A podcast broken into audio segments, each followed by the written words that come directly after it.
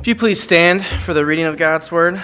Uh, today we're going to be reading out of 1 John uh, chapter 2, verses 12 through 17. Uh, Bruce is going to be continuing in a series on assurance. And uh, like Pastor Bruce said, if you have a Pew Bible, you can find it on page uh, 708. If you just follow along as I read. I write to you, little children, because your sins are forgiven for you for his name's sake. I write to you, fathers, because you have known him who is from the beginning. I write to you, young men, because you have overcome the wicked one. I write to you, young children, because you have known the Father. I have written to you, fathers, because you have known him who is from the beginning. And I have written to you, young men, because you are strong, and the word of God abides in you. And you have overcome the wicked one. Do not love the world or the things in the world.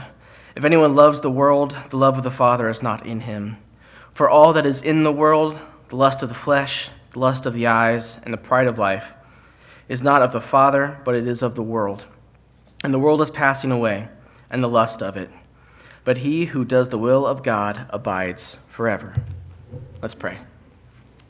Lord, we come this Sunday in a congregation to uh, abide in you. Take the time to realign our hearts and uh, seek you first before anything else. I pray you give Bruce the words to speak and that our hearts would be open and willing to listen. In your name, amen. I love that video. We've showed it before here in our worship service, and it is such a powerful video with a powerful message because that is what Jesus Christ can do for you. That is the power of the gospel that radically changes our lives, alters our affections in our lives as well. And that is, is, is somewhat the message of First John in this sense that he wants you to have this kind of assurance that when Jesus is a part of your life, when you place your faith and trust in him, it doesn't matter where you've been and what you've done, he makes all things new. That's the power of Jesus Christ. In fact, the greatest miracle that God ever performs is the miracle of what the Bible calls salvation. When God radically alters the direction of your life and when He radically alters the affections of your life. Many of you, you've experienced this miracle of salvation. You know what it means for God to, to radically change your life and alter your love in fact, this change of affections is another powerful proof that we are true believers in Jesus Christ. And, and it's for this reason that John now comes to us again in this passage of Scripture and he issues us, he, he gives us this straightforward war- warning, if you will, in, specifically here in verse 15. Notice it. Notice this love that God hates in this verse.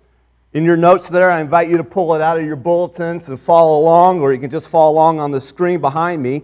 But the warning is clear it's do not love the world or the things in the world. How many of you remember going on field trips when you were a little kid, perhaps in grade school? Sure, I'm sure most of you have. A group of first graders had just completed their field trip of a hospital when the nurse who had directed their tour asked if they had any questions. And immediately a hand goes up from this little boy. And he asks, How come the people who work here are always washing their hands? Well, the nurse chuckled a little bit and then finally said, Well, they are always washing their hands for two reasons. First, they, they love health, and second, they hate germs that there's a, a right kind of love for believers to have, and there's a wrong kind of love for believers to have. Last Sunday, we talked about how true believers love one another by acting in love, but now John warns us here that there is a, quote, wrong kind of love, a love that God actually hates. And John defines it as a love for the world. In fact, James teaches us in James 4 4 not to even make friends with the world, for in doing so, we become an enemy of God. And now, John here in this passage tells us not to love the world, for if we do, then the love of the Father is not even in us. Now, it's interesting that this is the only command in our passage here this morning. Out of these six verses, it's the only imperative, it's the only command, it's the only thing that John is now telling us what not to do. Therefore, it is, it is the prime point of John here in this passage. It is the main emphasis. Do not love the world or the things in the world. But why is that? Why would John tell us that? What's the point of it? Is John just trying to be mean here to us? Or does he have a greater purpose that he's trying to communicate to us? As believers, why are we commanded not to love this world in which we live? Well, there are four reasons why that flow out of these six verses here in John chapter 2. And so let's unpack these four reasons why John tells us not to love the world. Number one is because of who the believer is.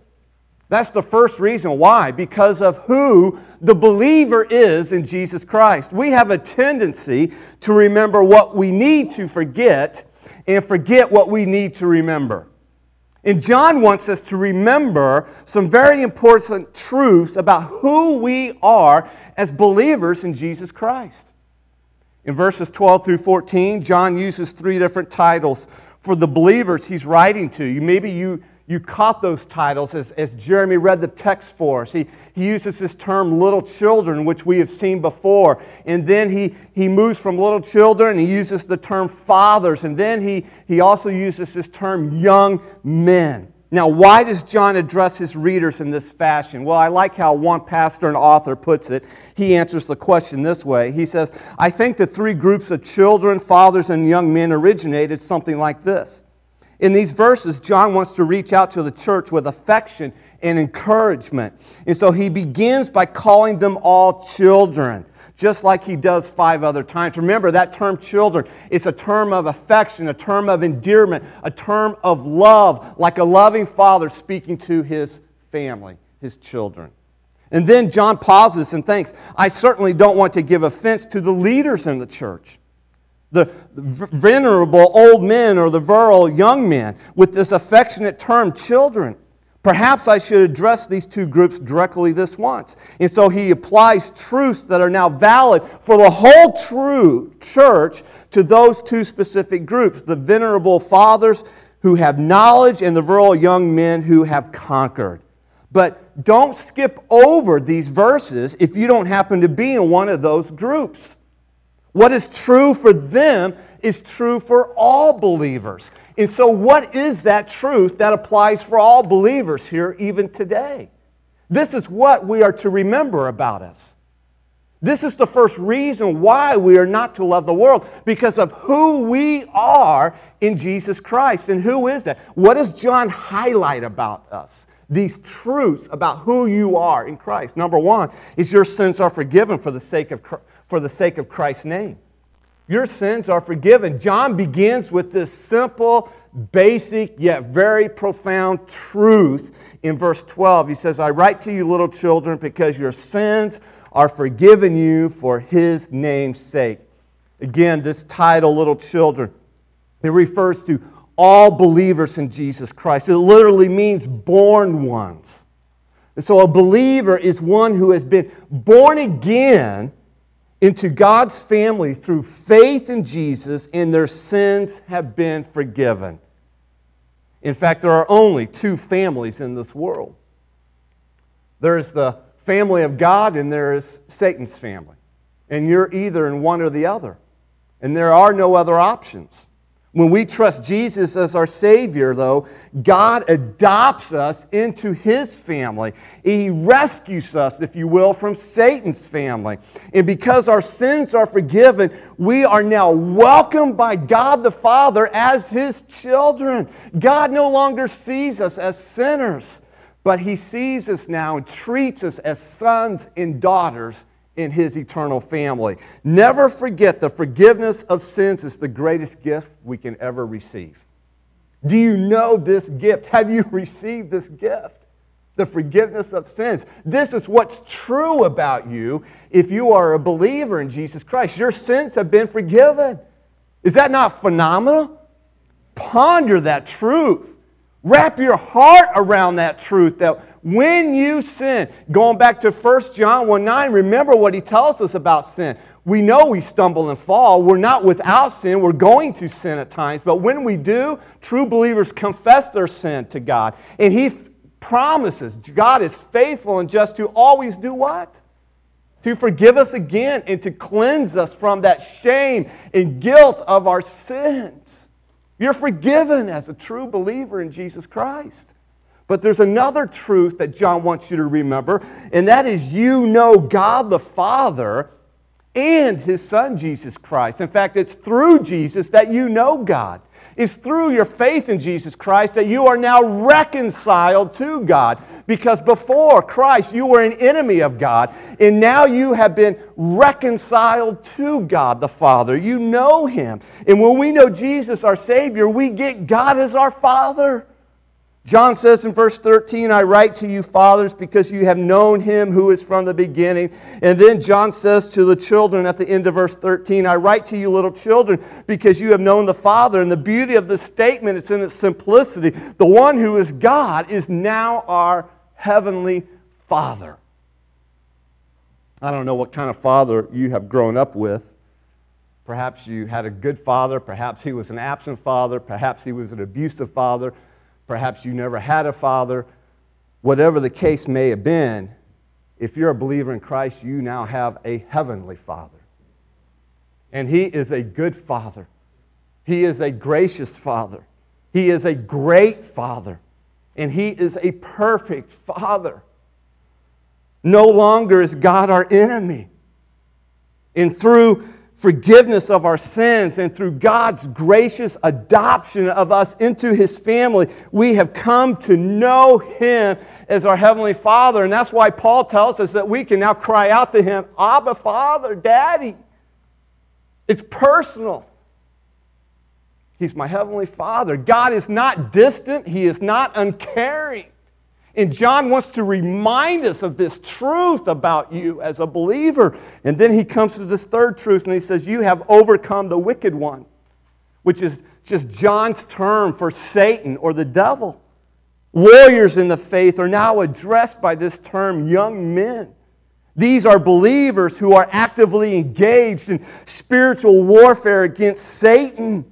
In fact, but don't think for a minute this is not true about you. Even though he uses this term young men, this is true for every believer because all believers are engaged in spiritual warfare, or at least we should be. John says in verse 13, I write to you, young men, because you have overcome the wicked one. Oh my gosh, that is victory right there. You have overcome. It's past tense, but it carries forward in the present. Verse 14, he says, I have written to you, young men, because you are strong. I like to consider myself strong, and then I go play softball. I go play basketball, and I'm like, nah, I'm not so strong. Don't have the energy I used to. Can't jump, as, run as fast as I used to. And, uh, but now, spiritually speaking, John is reminding me that's okay, Bruce, you may be 50, but you are strong. If because he tells us where the strength come from if you abide in the word of God. You're strong because of that. And the word of God abides in you, and you have overcome the wicked one. Listen, there's no doubt that our strength to defeat Satan has this twofold source. One is the work of Christ in our lives, what Christ has done on the cross for us. That is the source of our strength, but there's also this other source of strength. And it's our responsibility to abide in that, and that is the Word of God abiding in us, and we abide in it.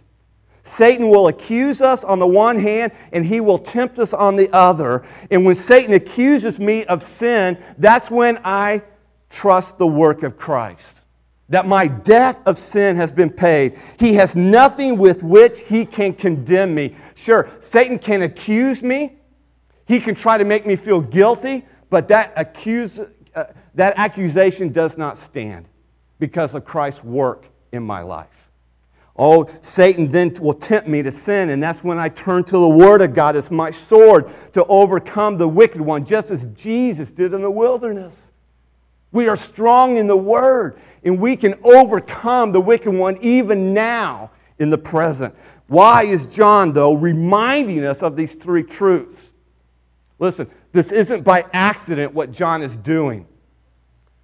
The Holy Spirit is directing John to write this, and there's a reason why John is writing this and reminding you of these truths. And why is that? John knows that none of us can overcome temptation in this world if we feel that our sins are unforgiven and God is distant from us and the devil is victorious over us if we feel that, if we think that, if we believe that, we will not fight the spiritual warfare that we're in. Unless there is hope of winning, there's no motivation to fight this daily battle, is there not? I remember, Jack, you probably remembered when he was playing Pop Warner football, he started out like in second grade. And I'm telling you what, second grade, third grade, and fourth grade, he was on this team. Well, and there's no other way to say it except they were awful. I mean, they were just terrible. And they were lucky to win one game a season. And I remember like the second year, third year, Jack's like, Dad, I'm so tired of losing. I said, I know, Jack. Just focus on what your job is. Focus on what you can do out there. And he just, you know, and you were just fighting this temptation to just give up. Why? Why even try? We're just going to lose. And that can be so easy to do. I mean, even now at 50. I mean, some of us here are playing softball in our team, and we have a new team we haven't played in 17 years, a church team. And, well, to be honest with you, we're just not that good. we haven't won a game yet. We're 0 in 8. Yeah, and it can be a little bit depressing. Like, should we keep trying or not? Listen, if there's no hope of winning, there's no motivation to fight, to fight sin and to fight Satan. When hope is gone, the strength and motivation goes to, and this dark cloud of defeat settles down on the soul. But John's aim is that we would continue, that we would persevere as believers in Christ. His aim is that we as believers will walk in the light of Jesus Christ and not the darkness, that we will love God and not this world. And so, this is why he tells us this. But where does this kind of hope and courage to fight sin and Satan come from? It comes from what's true about you as a believer here in these three verses. We hear, and by God's grace, we believe news that's almost too good to be true. And the news is this your sins are forgiven for Christ's sake. You know God the Father and His Son Jesus Christ. And so in Christ, you have already overcome the wicked one. You are victorious. And because this is true about you now, John comes to us and he says, Listen, if this is true, then don't love the world or the things in the world. So the first reason is because of who we are. He says this. But there's a second reason John warns us not to love the world because of what the world is. Because of what the world is. Now, what exactly does John mean when he says stop loving the world? Does that mean I can't eat ice cream or popcorn? Does it mean I shouldn't swim at the beach or hike in the mountains? How about watching the Royals at the K or the Chiefs on TV with family and friends? I mean, should we all just move into a monastery or a nunnery? Is that what John means here? Well, before you don your robe and head off to isolation or seclusion, hold on for a minute because let's kind of first get a grip here on what John means, since the term world has wide variety, a wide range of meaning in the Bible. And so the world we're not to love is this. Let me define it for you so there's no ambiguity about this. It's not the world of creation. It's not the world of humanity either. But rather, John is referring to the world system with its philosophies, principles, and practices. Now, John can't be talking about the world of creation, such as the physical planet of the mountains, the rivers, trees, beaches, and oceans. God has created a beautiful world for our pleasure. And I can't wait. My wife and I, we get to go again with our, our live student ministry. We leave a week from tomorrow morning, bright and early. We get to go out to God's creation of the Rocky Mountains, and it's wonderful. And enjoy that and see it and just stand in amazement of God's beauty and enjoy his world of creation. So John's not referring there, but he's also he's not referring or talking about the world of humanity such as the mass of people who live on this planet. John 3:16 reminds us that God loves the world so much that he gave his what? His son. So that we could have eternal life and we are to love the world of people in the same way and yet we also recognize that this world system has its people that are a part of it and are being used by Satan. Those who are unbelievers. The world that John is referring to is the world system. And we use this word world in that sense all the time in our conversations, such as when we refer to the world of politics or the world of sports. We understand this is not referring to a separate planet, but to an invisible system. And so, in the context of 1 John, the world refers to a system of false philosophies, ideologies, morals, values, practices, and a way of thinking that is, exists independent of God, in fact, even in opposition to God. This is the world that John is warning us not to love. The world system. In fact, there's two characteristics that I want to just highlight for us this morning here about the world system. First of all, it's operated by Satan himself. This system that he tells us, this world system, is operated by Satan. Listen to what John writes about Satan in 1 John 5, verse 19. He says, We know that we are of God, and the whole world lies under the sway of the wicked one. The Bible calls Satan the ruler or prince of this world in John 12 31. And the God of this age in 1 Corinthians 4 4. Believe it or not, Satan is the one who holds the entire world under his sway. He runs the systems of this world. In other words, he's got the whole world in his hands. Now, that doesn't mean that Satan is independent of God's ultimate control. Oh, no. But it does mean Satan is the one who is the mastermind orchestrating together all its various parts into one massive rebellion against God. That is the world in which John is referring to. And so it is operated by Satan, and as you might imagine, it is opposed to God. That's the second characteristic. Everything about this present world system is anti God and functions apart from God. Listen to me the world system in which we are a part of, in which we live, it is opposed to the will of God, it is opposed to the Word of God, and ultimately it is opposed to the worship of God. It's anti God. Martyn Lloyd-Jones, longtime pastor of Westminster Chapel in London, described the world in this fashion. He says, It must mean the organization and the mind and the outlook of mankind as it ignores God and does not recognize Him as God and as it lives a life independent of God, a life that is based upon this world and this life only. It means the outlook that has rebelled against God and turned its back upon God. It means, in other words, the typical kind of life that is being lived by the average person today who has no thought of God, no time for God, but thinks only of this world and this life. It is the whole outlook upon life that is exclusive of God. Now, folks, that just describes about all of our neighbors, friends, at school, work, co workers, even family. I mean, it's everybody that's an unbeliever in Jesus Christ. Now, that doesn't mean we shouldn't have a heart for these people and love them and seek to reach them with the gospel of Jesus Christ. That's not what John is saying. The reality is, though, this world system is operated by Satan and is opposed to God and his purposes. Now, and this is why John is telling us this is what's true about you. You are a believer in Jesus Christ. That's the first reason not to love this world, but also because of what the world is. It's anti God, and you say, you claim you are part of God's family. And so now John gives us another reason. He is, it's, it's like, why does he say this? It's almost as if John knows we're like teenagers who, when told not to do something immediately, our first question is what?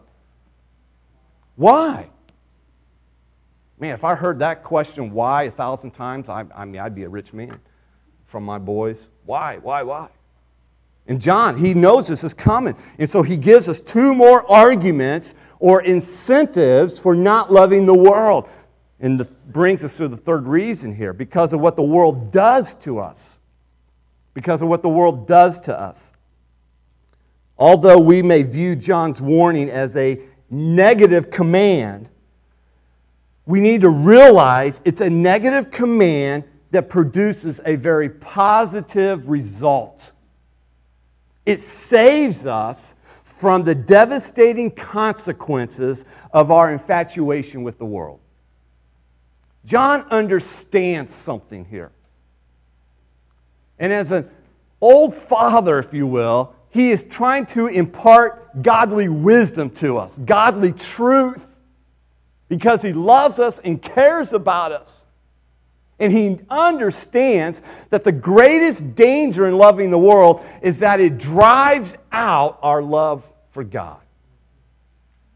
Notice again what he writes in verse 15 Do not love the world or the things in the world. If anyone loves the world, the love of the Father is not in him. Now, again, what is John telling us here? He is saying love for God and love for the world cannot coexist in the same heart. Either love for the world pushes out love for God, or love for God pushes out love for the world. You say, why is that? Because it's impossible to love God and love the world at the same time. These two loves are mutually exclusive they are diametrically opposed to each other, and they cannot coexist in the same heart. Either our love for this world will push out love for God, or our love for God will push out love for the world. We may say, I know God, I know Jesus, but if we continue to love the world, John says, the love of the Father is not in you. John just comes out. He's so black and white, isn't he? He's so upfront. He just he holds no punches back. Remember what Jesus said in Matthew 6, verse 24. Jesus said, No one can serve two masters.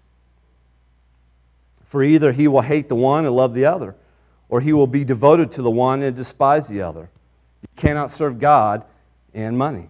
So don't love the world because that puts you in the same group with the quote God haters, whether you think you are or not. And John then explains why. He gives us a reason why love for God and love for the world cannot coexist in the same heart. Basically, he says everything the world, in the world system is not from God, it's not of God. According to verse 16, the reason love for the world pushes out love for God is all that is in the world. The lust of the flesh, the lust of the eyes, and the pride of life is not of the Father, but is of the world. Now, just leave out those three middle phrases here for a moment. Pull out those three middle phrases, and we could summarize it this way of what John is telling us. The reason love for the world drives out love for God is all that is in the world is not of God. In other words, it's just empty talk or empty faith to say that you love God if you love what is not of God. Now, let's go back to these three phrases in the middle of verse 16 because this is one of the most important verses in the Bible. John is identifying for us the weapons of worldliness in which Satan uses. So beware of these weapons of mass destruction in your life. Weapons of worldliness. Notice it. The world will use the lust of the flesh, the lust of the eyes, and the pride of life to seduce your heart away from God. What's interesting is Satan actually used these same three weapons to derail Adam and Eve in the Garden of Eden. So this is nothing new. It goes all the way back to the beginning. And Satan used these same three weapons to derail Adam and Eve in the garden. And then he comes along and he uses these same three weapons to tempt Jesus in the wilderness. I like how Eugene Peterson paraphrases this verse in the message. He says, practically everything that goes on in the world, wanting your own way, wanting everything for yourself, wanting to appear important, has nothing to do with the Father. It just isolates you from Him. And so the lust of the flesh and the lust of the eyes refer to desires for what you don't have in life. And the pride of life refers to the pride in what we do already have. And the world is driven by these two things passion for pleasure, pride in possessions. Just think about that for a moment. The world is driven by these two things. Every commercial you see is driven by this.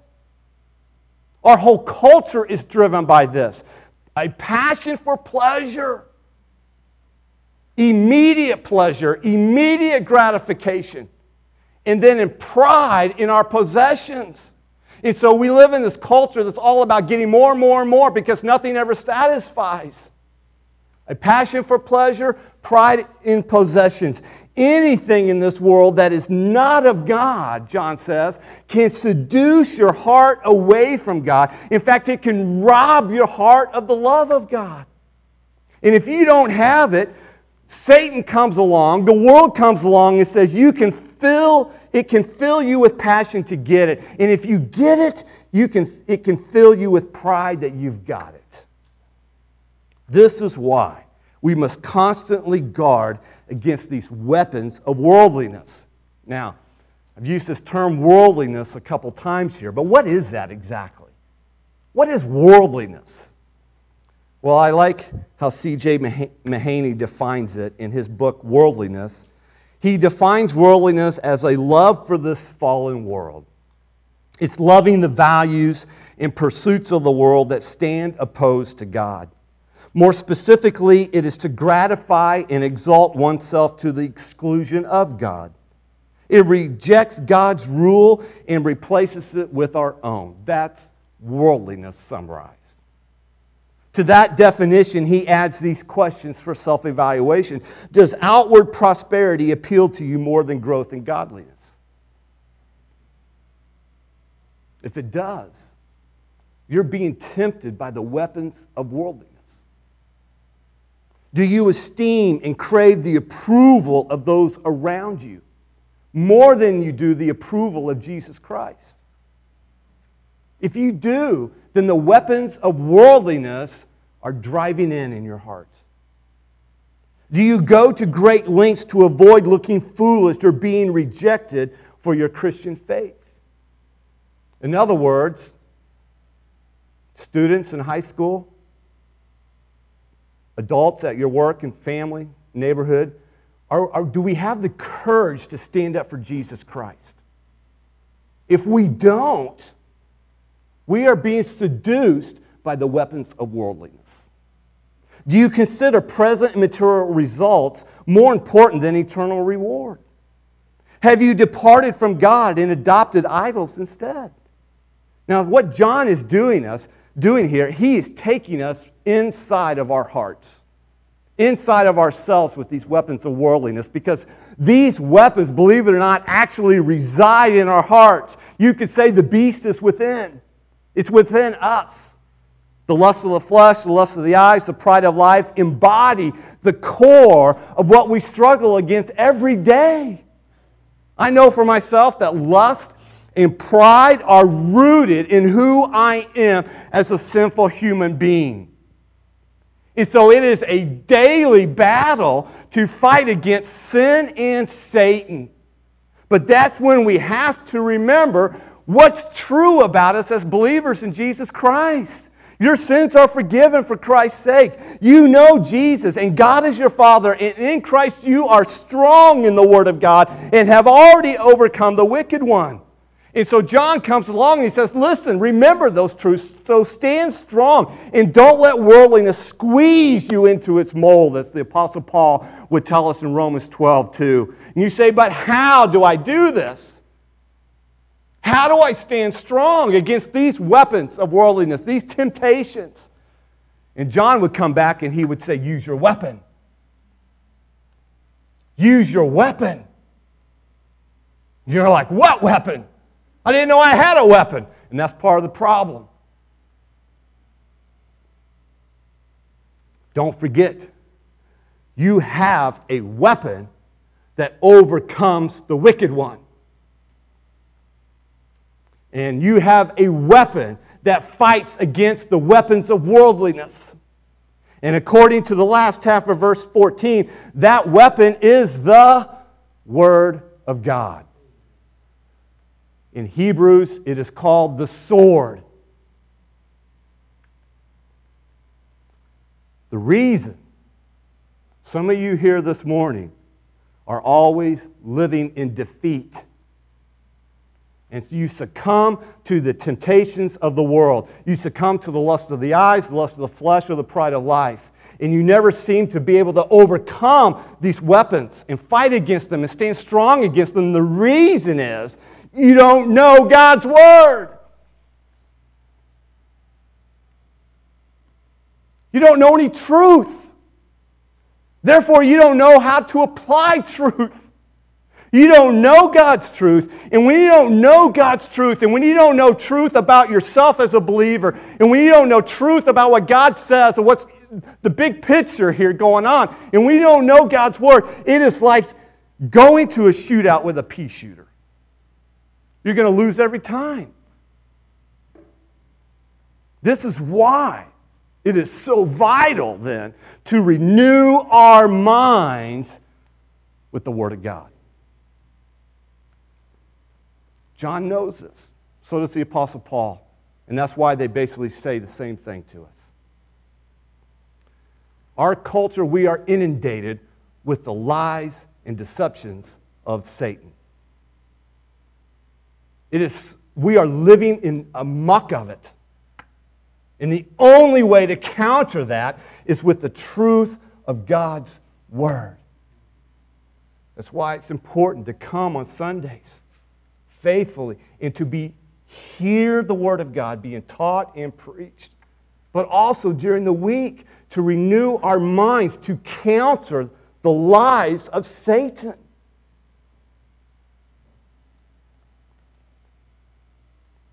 John adds one more powerful reason or incentive for not loving the world. Reason number four is because of where the world is going. Look what John writes in verse 17.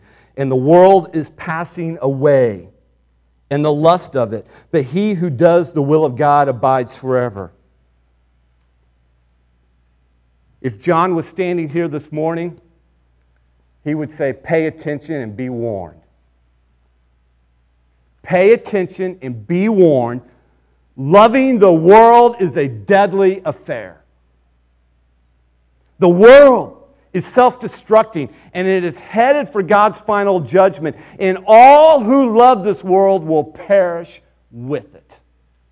The world system has this built in design flaw. Do you realize that? It's temporary, it's on a crash course for destruction. Nobody buys stocks in a company that they know is going bankrupt. And so loving the world is a bad investment. You're going to lose everything. Nobody sets up house on a sinking ship. And so loving the world is like rearranging the deck chairs on the Titanic. You're a moron for doing so. It's foolish, it's stupid to set your heart on this world and the things of the world. It's not only asking for headache, but it is asking for misery in the end. Why? Because this world is what? John says it is passing away. It's not getting better and better and better as some people think it is and some people hope it is. No, it's not. This world is in the process of self destructing. And so when you watch the news, when you read the news, you shouldn't be surprised with what you read. Not only is this world passing away, but also the lust of it. You say, what's that mean? It means this that if you share the desires of the world, you will pass away with it. You will not only lose your treasure, John says, you will lose your life. If you love the world, it will pass away and take you with it. Now, don't miss the contrast, though, here in verse 17. I love the contrast. It's a beautiful contrast. It's an important contrast. John says, but, but, but he who does the will of God abides forever. What an amazing contrast between two destinies of those who love the world and those who love God. If you love the world, basically, John is saying, get ready because you will perish with the world. But if you love God instead of the world, you will live forever with God. According to the Chicago Tribune on March 3rd, 1995, a 38 year old man who was walking to his temporary job at a warehouse in Rosemont, Illinois, tried to get there by cutting across, get this, eight lanes of highway traffic on the tri state tollway.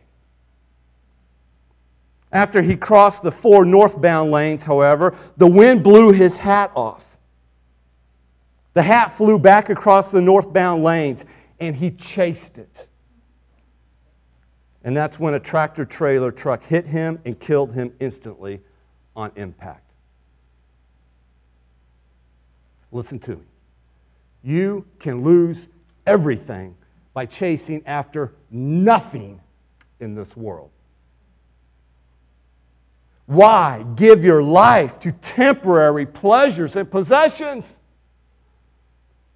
Why, why focus and concentrate your ambitions on what is simply passing away? The warning here is clear to us abandon ship before it's too late.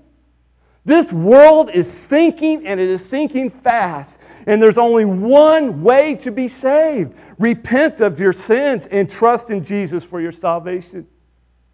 And perhaps some of you are saying, Man, Bruce, I hear what you're saying. I hear the words of the Apostle John, hear the truth here. I hear it. But you know what? I just don't feel very much love for God. I go to bed at night or I wake up in the morning and I don't feel anything for God. I don't feel like loving God. I don't feel any love for God. And if that's you here this morning, there are two possibilities as to why that is. The first possibility is this you are not a true believer yet. Therefore, you're still dead in your sins. Do you realize that it's possible to attend church Sunday after Sunday. It is possible to go through the motions of worship without ever being born again. Without ever experiencing a change in your heart that only Jesus Christ can bring about. Henry Martyn, a missionary and translator in the last century, he looked at his conversion to Christ four years later and he said this about it The work is real. I can no more doubt it than I can my own existence. The whole current of my desires is altered. I am walking quite another way, though I am incessantly stumbling in that way. I love how honest he is. So, could it be that this conversion to Christ, what Jesus says, being born again, could this conversion of Christ, has it never happened to you? And you are still dead in your sins, and therefore you don't feel any love for God.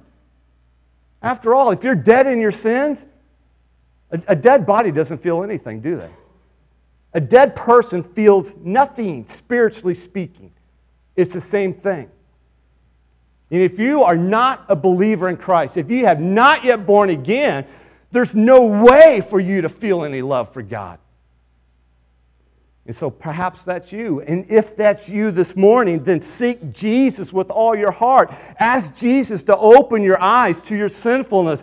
Ask Him to open your eyes to a new life in Him. Repent of your sins and by faith ask Jesus to forgive you and save you. And for that is the only way that you will begin to feel love for God. Paul tells us in Romans 10 13, for whoever calls upon the name of the Lord shall be what? Saved. And so perhaps that's where you need to start here this morning.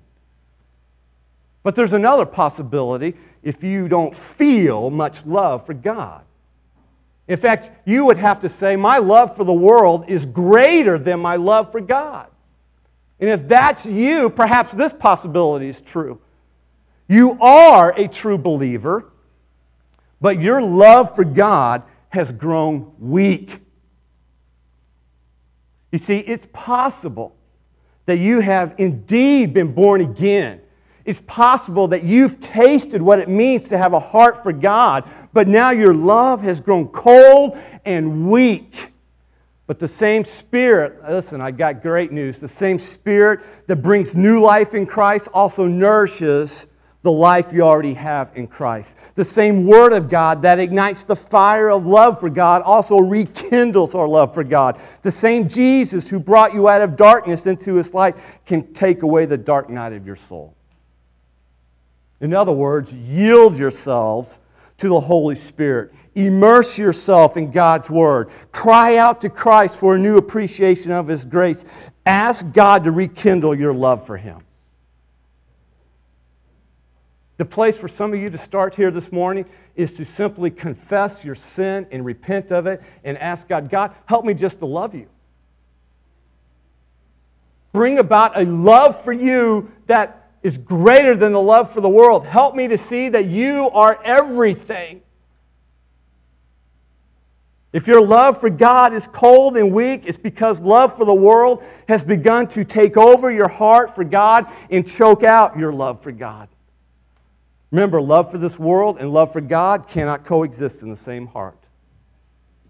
And so ask God to rekindle your love for Him so that you may say what the psalmist said in 73 25 Whom have I in heaven but you? And there is nothing upon earth that I desire besides you. Oh, let us desire nothing here this morning but God. Let us pursue nothing but God. I end with this Cinderella story. He played quarterback at a small, obscure college called Northern Iowa.